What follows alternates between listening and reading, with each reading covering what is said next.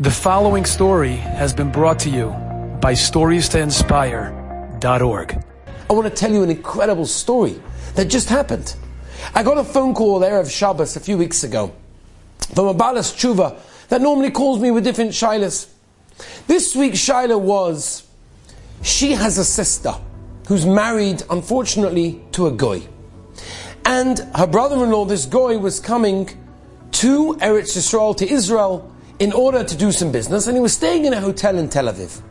He invited his sister in law, brother in law, and all the family to join him in his hotel in Tel Aviv. And she calls me up and she says, I know this is a little bit of a long shot, but do you think I can eat in the hotel? So we did some research and we found out that the hechsher was just not acceptable. So I told her I'm really, really sorry. Generally, I've given her certain leniencies, but there's no leniency. She's like, I have to bring all my own food for Shabbos? I said, I'm terribly sorry, there's nothing else, else I can do to help you. So she says, okay, thank you very, very much. The husband calls me a week later. He says, I want to tell you the rest of the story. He said, we got to the hotel very, very close to Shabbos. We didn't want to bring our kids to see too much of Tel Aviv. We were going to stay in the hotel and stay there the entire Shabbos. We got there right before Shabbos. We got to the reception desk and they said to us, where are your corona tests for the kids? I said, what? What corona tests? She's like, you can't stay here if you don't have a corona test for your children. You're not allowed in the hotel. She's like, he's like, it's Erev Shabbos. It's right before Shabbos. I can't go back to Yerushalayim. What am I going to do now? So she said, I can't help you. You can't stay in the hotel.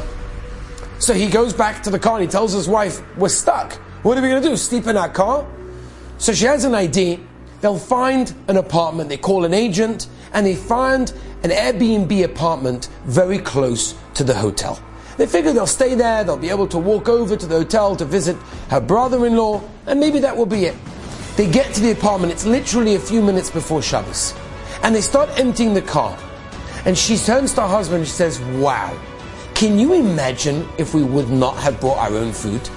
We would have been stuck an entire Shabbos by ourselves, hungry, no food. But because we asked the Shaila, and because we listened, the Rabbi helped us. And the Shkacha Prata showed us that we took the food with us and we were able to have food on Shabbos. This week's parasha, this mitzvah of this week's parasha, teaches us exactly that lesson. That the Rabbi runs all of our lives. Enjoyed this story? Come again. Bring a friend. Stories to inspire.org.